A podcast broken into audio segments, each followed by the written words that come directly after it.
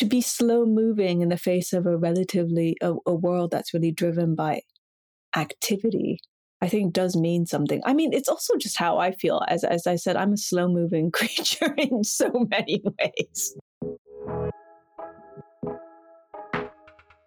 I'm Jordan Kisner, author of the essay collection Thin Places, and this is Thresholds, a weekly series of conversations with writers and artists about moments of epiphany or transformation that changed their lives and their work. A moment that they stepped across, like a threshold, into something new, and the way that experience changed everything they wrote afterward.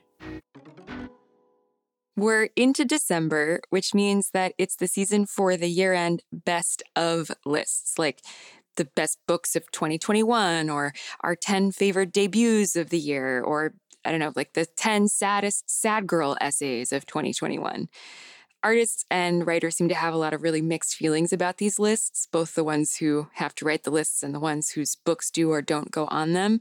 But I kind of like them. Not because I really believe in calling a list of the best of anything, which seems like a pretty objective language for a pretty subjective thing, but because I think it's fun to get a sense for collective taste and how it matches the things I'm loving myself.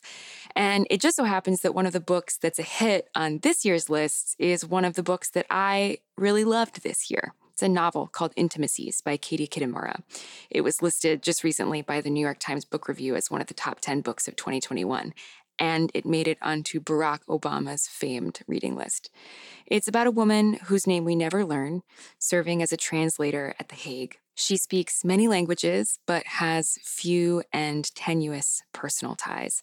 I read it in one big gulp. And so I was excited to talk to Katie Kitamura, who came on to chat about translation, an unburied memory of her parents from her childhood, and why it's hard for her to even call herself a writer primarily when I think about threshold, I, I, I suppose I think about the way I feel when I start to make a piece of work, which is the most optimistic that I'll ever feel about the work um, throughout the entire process of making it and then the process of kind of publishing it and putting it out. I think the feeling that there's a boundary that you could cross is incredibly exciting to me. And that's, I always know that I'm, I'm, I, am i am starting a novel rather than not starting a non-novel if that makes sense when i when i have that kind of apprehension of that line i think it's i mean of course when you think about thresholds i i find myself thinking so much about borders and boundaries and these kind of almost geographical terms um and thinking about terrain and thinking about mapping. And i i think for me the feeling i have I, I suppose one way of describing the feeling is that of writing a novel when it's going well is that you're kind of occupying a, a, territory or you're occupying a terrain that you step into a world and for the hours that you're writing you're inside of that world completely and it really engulfs you um, and for you know for those hours you're not worried about all the other stuff um, that kind of occupies your daily life. So I, I suppose that's a that's a feeling that the sense that there's going to be a place that is going to occupy me and that is going to engross me um, for a number of years. That's that feeling's always very exciting. Hmm. How do you? Does it just feel like an instinctual thing when that feeling is there, or when you imagine that space, that capaciousness to be there yeah. versus not, or is, are there particular things you're looking I mean, for?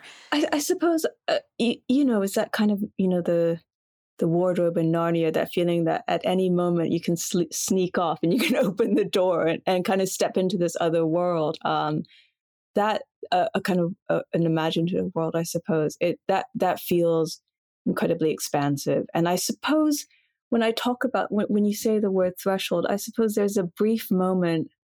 I mean, I don't know how you find it, but I, I feel like there's a brief moment at the start of a project where it feels limitless, and you feel like you can you can't even really see the edge of what you're working on and there are almost infinite possibilities and that's always so exciting to me. And i think one thing about writing is that bit by bit by bit in the process of committing words to paper is that those possibilities do i think necessarily decrease and then at the end of the process you you have the thing and it's a fixed finite finite thing. And and you know I, I mean my husband's also a writer and we always you know kind of joke that when we're we're done with a book we always have this feeling of is that it? I guess that's it. That's all it is. But i think when i start writing a book it's almost the opposite feeling and it is is that feeling of standing you know before an expanse. Hmm. so i of course read intimacies and i'm so curious what felt like the vast possibilities of that project when you were at the beginning of it. You know, it's I'm sort mm-hmm. of imagining the way you're describing. It feels like the viewfinder is really, really wide and then it narrows and narrows and narrows yes. as you as yeah. you get through the working on it. What did the wide, widest lens of intimacies look like? Oh, that's such an interesting question. Um, I mean, it, it's it was interesting writing this book because I think it the voice is relatively continuous with the voice that I used in my previous novel. And so it wasn't that experience of crafting a voice out of out of nothing, so to speak. You know, I, I knew when I sat down, I knew the voice that I wanted to work with and the kind of tone I think was already fixed. But I think the the range of I, I suppose there are two things. Um, there was a kind of range of ideas that I wanted to try to get at, which were to some extent moral or ethical in dimension. And then I think the other thing I really wanted to try to do in this novel was um, to create a piece of fiction that felt claustrophobic because I think that's the the register that I tend to write in. Um, but but that would potentially open up at the end, and so I guess one way of of it's it's hard not to write in relation to what you've already written in some respect i think.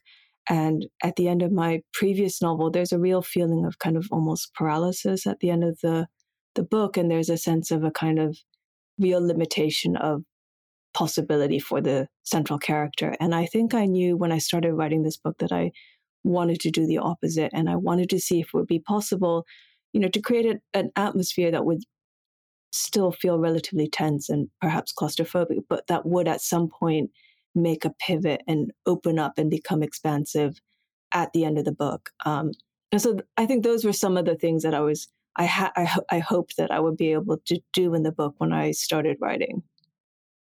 Is kind of move this tone and this voice from a feeling of real constriction or claustrophobia into a slightly wider horizon yeah, I think that's completely accurate. I mean, I was I was talking to uh actually to a, to a film director and he was saying that you know it, it's on the one hand you can have your character have the realization you know the scales fall and they have their big you know realization of whatever it is but then the almost the more interesting question is what do you do after that and i always had this question with this novel of what would it look like to have this character step forward into her life and I think I was interested in writing a character who was, uh, who occupied a position in the margins to some extent, somebody who was adjacent to the seat of power but didn't actually occupy it herself.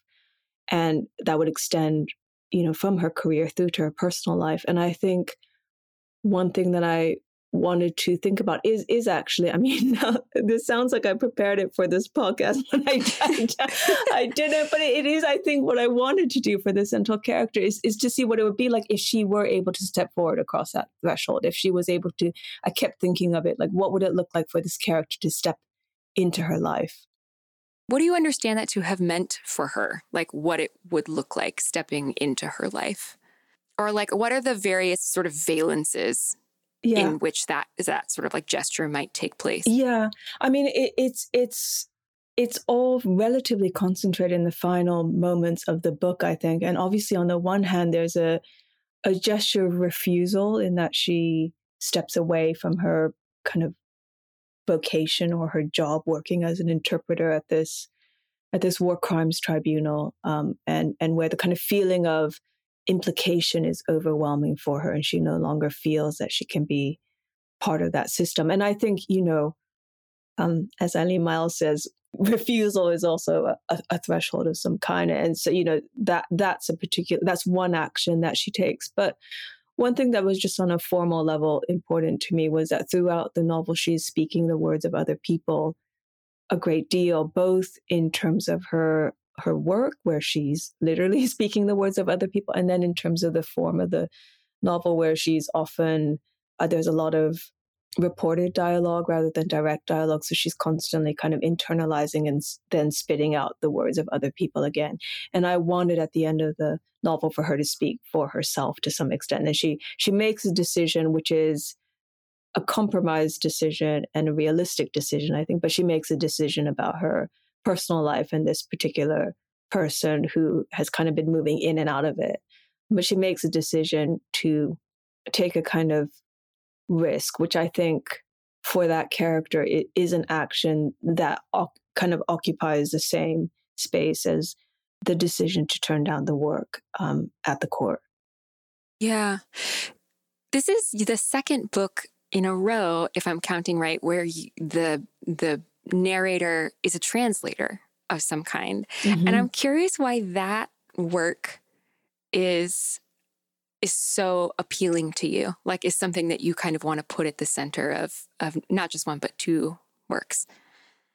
Yeah, I think I have kind of I have the the kind of deflecting intellectual answer and then I think I have the the true kind of you know, honest answer. I, I, suppose the deflecting answer is that, you know, I, I think as a writer, it's always interesting to think about how channeling voices and how voices pass through you and what it means to have a voice, you know, the words of other people, what it means to to kind of hold them in your mouth and then to to eject them again. Um, I suppose in a kind of more personal, on a more personal level, you know, I think I'm actually not terribly comfortable with the kind of position of authorship in some way. I'm not terribly comfortable even calling myself a writer. It's it's something that I really struggle with. Um, and first person for a long time was really difficult for me for this reason because it seemed to be a voice that carries so much authority, and authority is something that I I really feel I I I don't have. Um, and so I think for me to write characters who who aren't position aren't occupying a position of authorship feels very natural to me. And it feels like a space that I'm interested in exploring.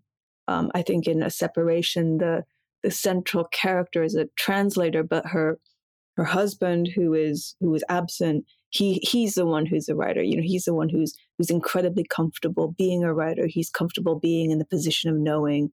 He's comfortable uh, showcasing and displaying his knowledge, and it's really quite the opposite for her. I'm so startled to hear you say that you have a hard time even calling yourself a writer. what would you call yourself if not a writer? Well, I think that's the difficulty is I don't really have any other. I mean, you know, I I, I kind of always use this this uh, this anecdote, I suppose. But you know, for a long time when I was coming in and out of immigration, I would never write down writer on my on my immigration form. I would always write down something like I don't know, teacher or or or something else. I, I, I don't know. I, I, I just didn't feel. I mean, some of that I suppose is is is because I think for me, writing a novel is such a private has for a long time. I mean, I, I think less so necessarily as as I carry on, but for a long time was an incredibly private thing for me, and it was something that I felt was very much only for myself. And I suppose there was even a certain element of shame to it. It felt like something that I would scurry, scurry off to a corner and do. And I think now it's becoming easier for me to kind of step forward a little bit more. Um, but it did feel like a very private and hidden thing. And I think that's probably related to it as well. What do you think the authority you were saying earlier that you don't quite feel like you have the authority or there's such authority associated with being a writer or being an author. What do you feel like exists in the gap between you and that, you and the sort of capital A author? Yeah. Uh, I mean, I, I, I think I, I should add, obviously, I have a fair amount of distrust for authority. in general and a fair amount of distrust for certainty, I think. And that's the thing that I really don't have. I feel like writing is for me a space where I go to be uncertain about things and to to try to figure out what I think about something. Um, which I think I think is that's the case for many many writers. I think you know if you arrive at a project with certainty, you probably won't have much drive to really complete it on some level. I think writing feels like a space where you can afford to allow an idea to unfold and then maybe you know fold it back up again and put it away or maybe push it further. Um, but but in general i think you know i i i i like the relationship between uncertainty and creative work. And i think i think certainty you know it works for some some writers i think very well. But for me it doesn't feel like a space where i can be terribly productive mm. Going back to translation for a second, there were two, there was a line in Intimacies that I highlighted because I really loved it. And the protagonist is speaking to someone she's translating for, and she says, My job is to make the space between languages as small as possible. Um, and that really spoke to me to the the title of the book of intimacies that languages mm. can rub up against each other in in an almost spatial way that languages can be intimate with each other, that we can try to make translation an active of intimacy. Mm-hmm. Um, but this this narrator also also occupies a, a, web of relationships that are full of what feel like really big gaps between mm-hmm. what is being said and what is being understood or or what is being communicated and what is you know what's being translated there um, and I, I wanted to ask you about how you thought about proximity between mm-hmm. your narrator and the people around her, um, mm-hmm. whether linguistic or emotional or otherwise. Yeah, I, I love this this idea of language having a kind of spatial or almost physical proximity. Um, I mean, I think I, I thought about I think I thought about intimacy, you know, a little bit like the word empathy is is one of these words that is we're often kind of conditioned to think of it as an unequivocal positive thing. Um, but throughout the novel, as you noted, what the character is really experiencing is proximity and intimacy of multiple kinds, some of which are desired and some of which are undesired. And I think the kind of play between those two things is really what I was thinking about in the title, which is intimacies in the in the plural rather than in the singular um, and i think in terms of the kind of i mean she she's a character who's an interpreter i think it, it not simply in her work linguistically at the court but also just in the way she moves through the world. And i think all the time she's caught up in this act of interpretation. You know she kind of observes people and there'll be one version and then a second version and then a third version. And i think the misinterpretation or the gaps between the interpretation or maybe misinterpretation is the wrong way of putting it but the multiplicity of interpretations is really important both to the character and i think to the project. I i i like i like i like a book. I i mean i wanted to write a book where you would feel the movement of this character's mind on the page, and you would see her grasping at an idea or an interpretation of something and getting it maybe slightly wrong and then kind of doing it again and again and again and trying to finally achieve maybe on the third or fourth try kind of approximation of what's actually happening. So the gap between what is happening and the act of interpretation is actually really important. I didn't want, and maybe this ties back to what we were talking about earlier with authority is I didn't I'm not really interested in writing a character who looks around the world and understands it perfectly at first glance, in part because it's not a kind of psychological space I'm that interested in as a writer, but also because I I don't know very many people who move through the world in that way, in truth.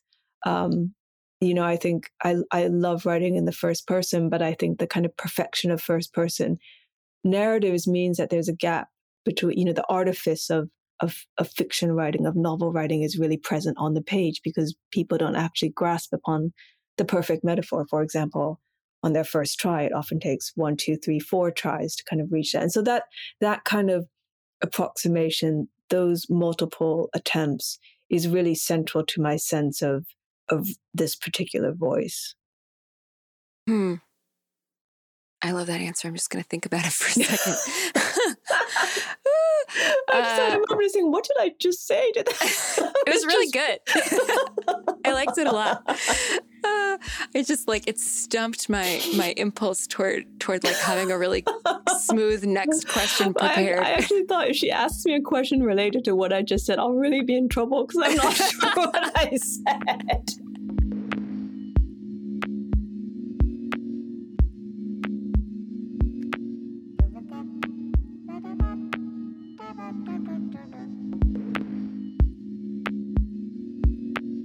I mean, you said this really beautiful thing about multiplicity of meanings and the sort of artifice of fiction or fiction that happens in an I, a first person fiction, in that, like, the first person fiction creates this this sense that what we're getting is sort of an un, unmitigated internality, whereas nobody would actually sound like that mm-hmm. on their first try. Um, and that that I don't know that multiplicity of meaning is something that also the protagonist struggles with.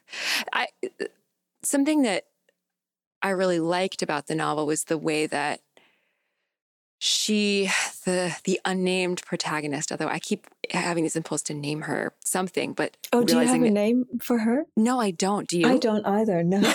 But i'm open to suggestions. No i would never. She should stay unnamed.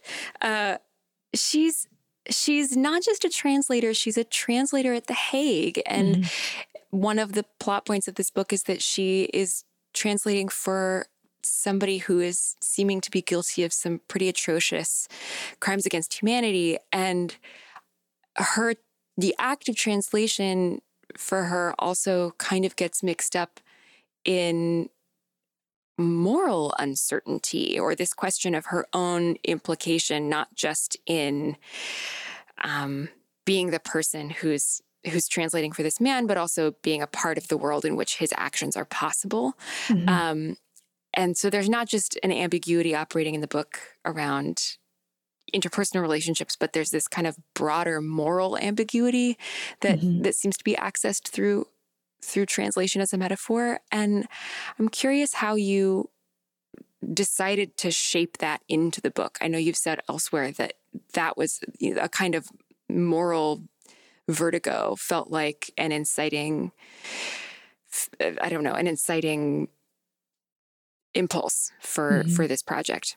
Mm-hmm. I mean, I, I, I think that's absolutely true. It was definitely one of the things that you know when uh, when I, I, I talked uh, earlier about kind of setting out and starting the project, that was something that I really wanted to explore this kind of question of complicity and implication. And I think I wanted to think specifically about how language is part of that and how, you know, we're implicated by dint of the very language that we use. Um, I think for this character, you know, her her job requires neutrality, and I think um, she thinks of herself at the start of the novel as almost like a kind of con- I think at one point she maybe even says that she's a kind of consciousness free zone, but she thinks of herself as a kind of depersonalized instrument of the core. And I think over the course of the novel, she comes to understand that not only is she changed by the language that she kind of briefly holds in her body and then speaks, but also she changes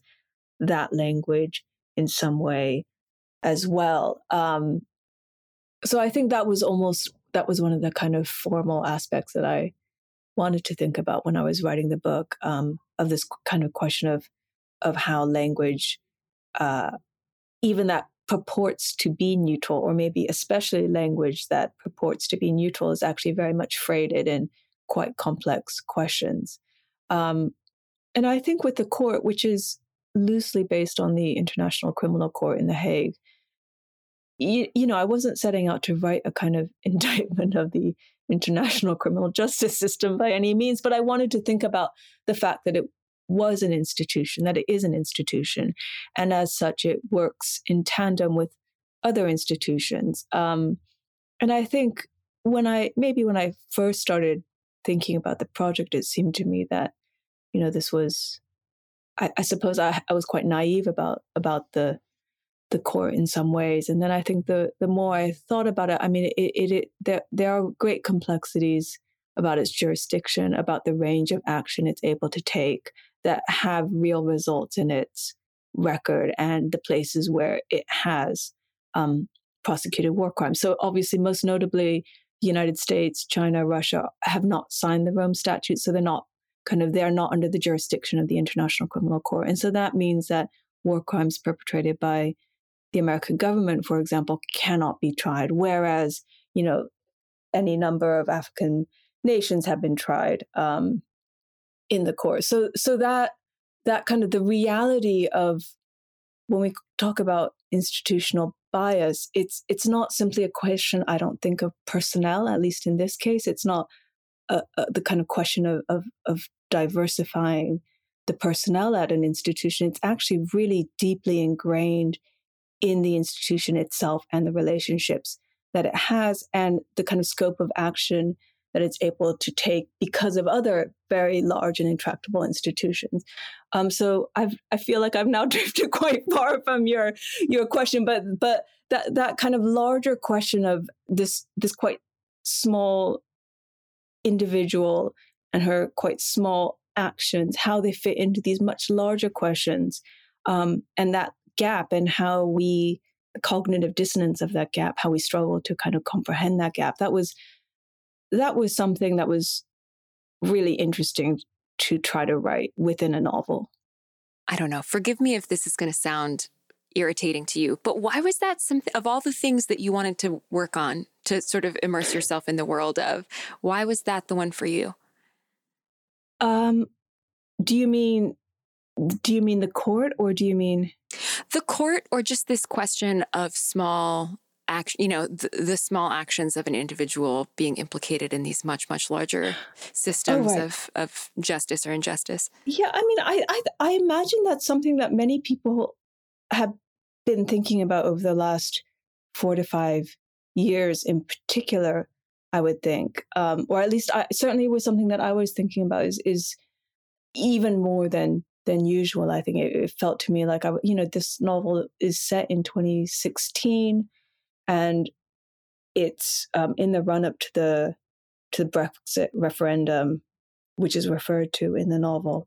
Um, but I I wrote it kind of between 2016 and probably 2019 or 20. I don't know. That's it took me a long time to write it, but it, it was written over a period of several years. And I think during that that period, I think you know the the question of of complicity and implication and, and how we are part of these larger systems, you know, whether we like it or not. And that the act of disavowal, I think, is quite a complicated one. I think it's, you know, it's not as simple as saying not in my name or I reject that. You know, it, it's still, we are part of these larger social structures, as I said, through so, so many different ways, even just through the language that we use, the language we have access to.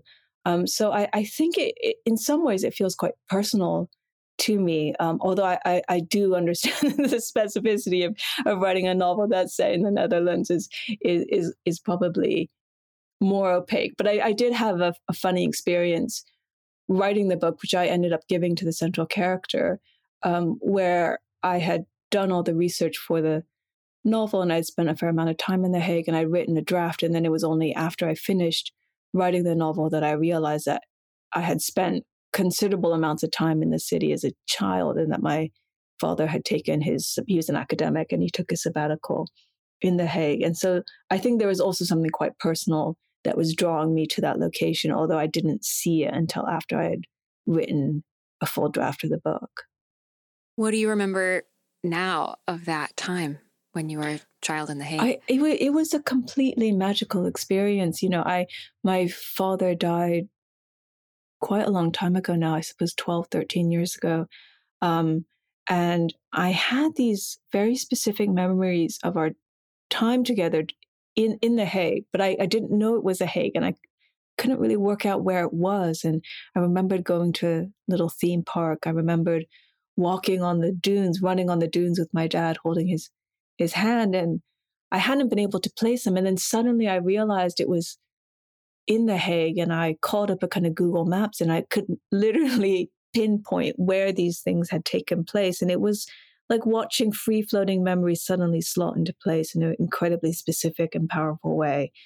Um, and so that was something that I ended up giving to my central character. And then I think ended up being one of the emotional through lines of the story in the end. But that was something that was not in the book in the first draft. It was really something that was added in in subsequent drafts.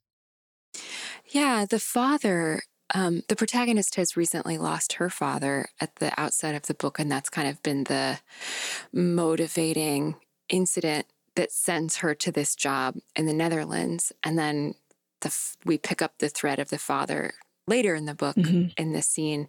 And I'm curious, I know you've spoken a little bit before about your own father. And I'm just, I wanted to ask you where where that experience in your life lives in this project.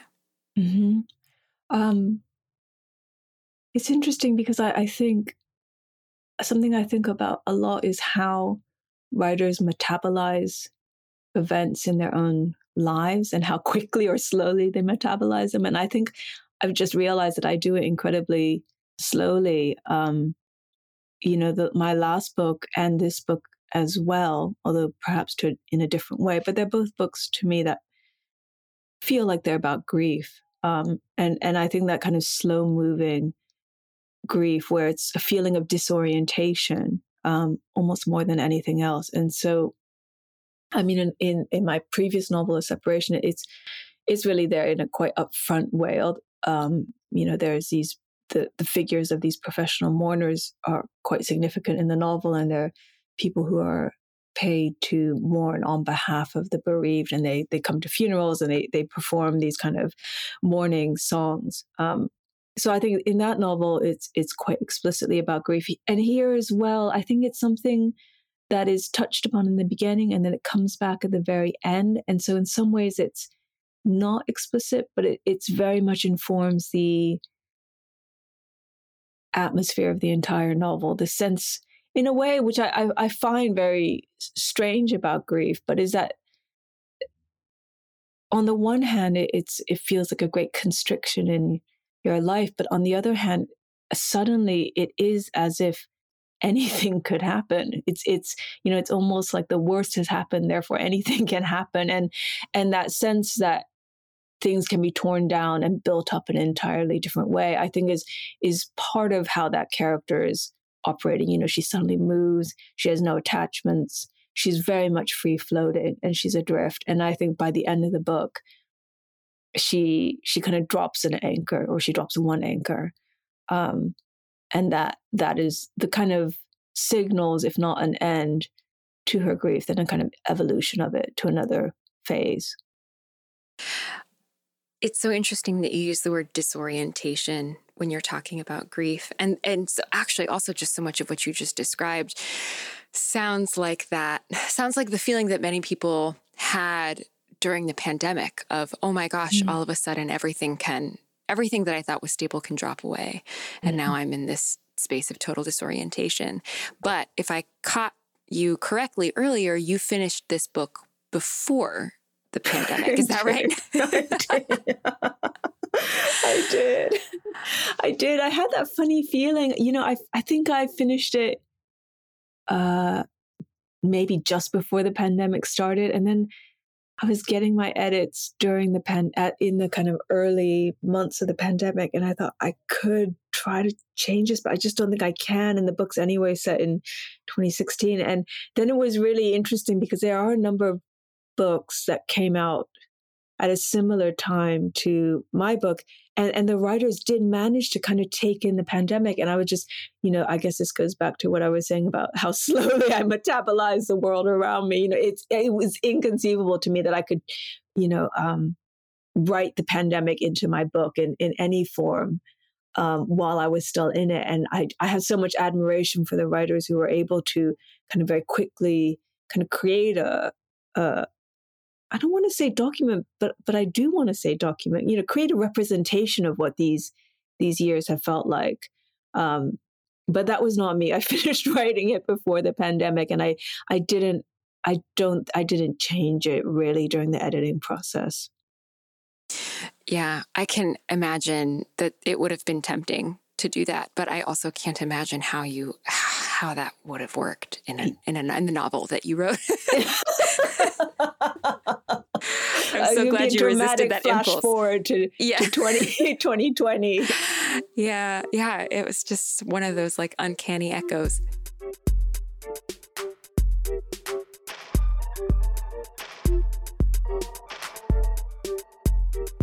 There is this sense of the narrator as being somebody who takes action and is moving through her life, but as you said, is a little bit held back from her life. She hasn't quite entered her life. And I, mm-hmm. I saw that elsewhere she's sort of been described as a passive figure. Mm-hmm.